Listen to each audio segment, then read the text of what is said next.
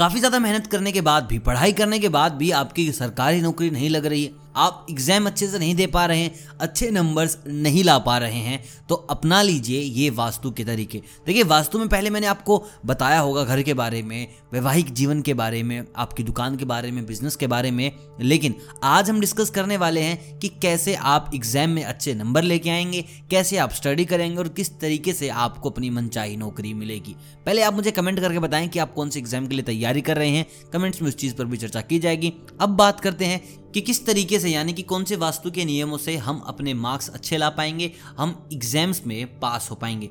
देखिए, जो भी आपका स्टडी रूम है या फिर जहाँ पर भी आप बैठकर पढ़ते हैं, कोशिश कीजिए उस कमरे की या वहाँ की दीवारों पर कोई उदासीन फ़ोटो ना हो, उदासीन तस्वीर ना हो। ऐसे करने से आप एकाग्रता नहीं लगा पाते। कोशिश कीजिए कि आप वहाँ अच्छी तस्वीर लगाएँ, माँ सरस्वती की तस्वीर लगाएँ, जो कि सबसे ज़्यादा गुणकारी है आपके लिए। कोई ऐसी तस्वीर ना रखें जिसे देखकर आप एकाग्र हो ही ना पाएँ, जिसे देखकर आप उदास रहें।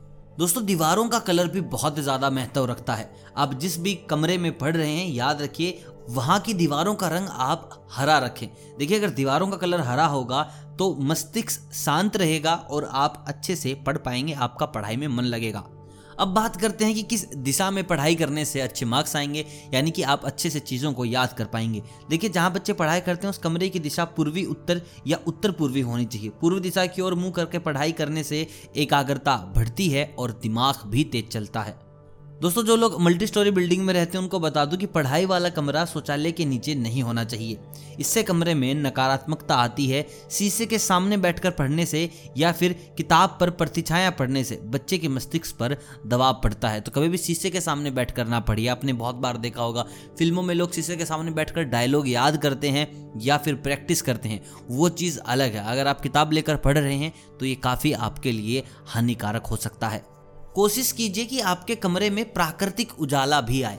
ऐसी जगह बिल्कुल भी कमरा ना ले जहाँ पर बस लाइट के ज़रिए ही आपके घर में उजाला आए। वहाँ पर प्राकृतिक रोशनी भी होनी चाहिए, जिससे कि आपका पढ़ाई में मन ज़्यादा लगेगा। दोस्तों, कुछ टोटके हैं जो अपनाए गए हैं। मैं आपको बता देता हूँ, अगर आप अपनी हर किताब में केसर रखते हैं जिसमें भी आप पढ़ने वाले हैं, जिस भी किताब का एग्ज़ाम है तो वास्तु कहता है कि वहाँ से भी आपको पूरा पूरा फ़ायदा मिलेगा। रोज़ बादाम और शहद सेवन करने से भी आपको बहुत ज़्यादा फ़ायदा मिलता है। देखिए, जिस भी किताब का एग्ज़ाम देने वाले हैं, जिस भी सब्जेक्ट का एग्ज़ाम देने वाले हैं, या फिर रूटीन में अगर आपको लगता है कि ये सब्जेक्ट पे मेरी पकड़ कम है तो उसी किताब को रात को सोने से पहले उत्तर पूर्व दिशा में रखना स्टार्ट कर दीजिए, इसका भी आपको बहुत ज़्यादा फ़ायदा मिलेगा। देखिए, पढ़ाई की टेबल पर एक ग्लोब भी रखें और बीच बीच में ग्लोब को घुमाएँ भी। वास्तु कहता है कि ऐसा करने से एकाग्रता बढ़ेगी, आपका इंटरेस्ट पढ़ाई में ज़्यादा होगा। हमेशा याद रखें, जो आपकी स्टडी टेबल है, वहाँ पर पूर्व दिशा में आपको माँ सरस्वती की तस्वीर रखनी है। और याद रखिए, हल्दी से बना एक स्वास्तिक भी लगाना है। अंत में, जब भी आप पढ़ने बैठे, उससे पहले आप दीपक या अगरबत्ती ज़रूर जला लें। माँ सरस्वती का आशीर्वाद ले, उसके बाद अपनी पढ़ाई स्टार्ट करें, जिससे कि आपको ज़्यादा फ़ायदा मिलेगा।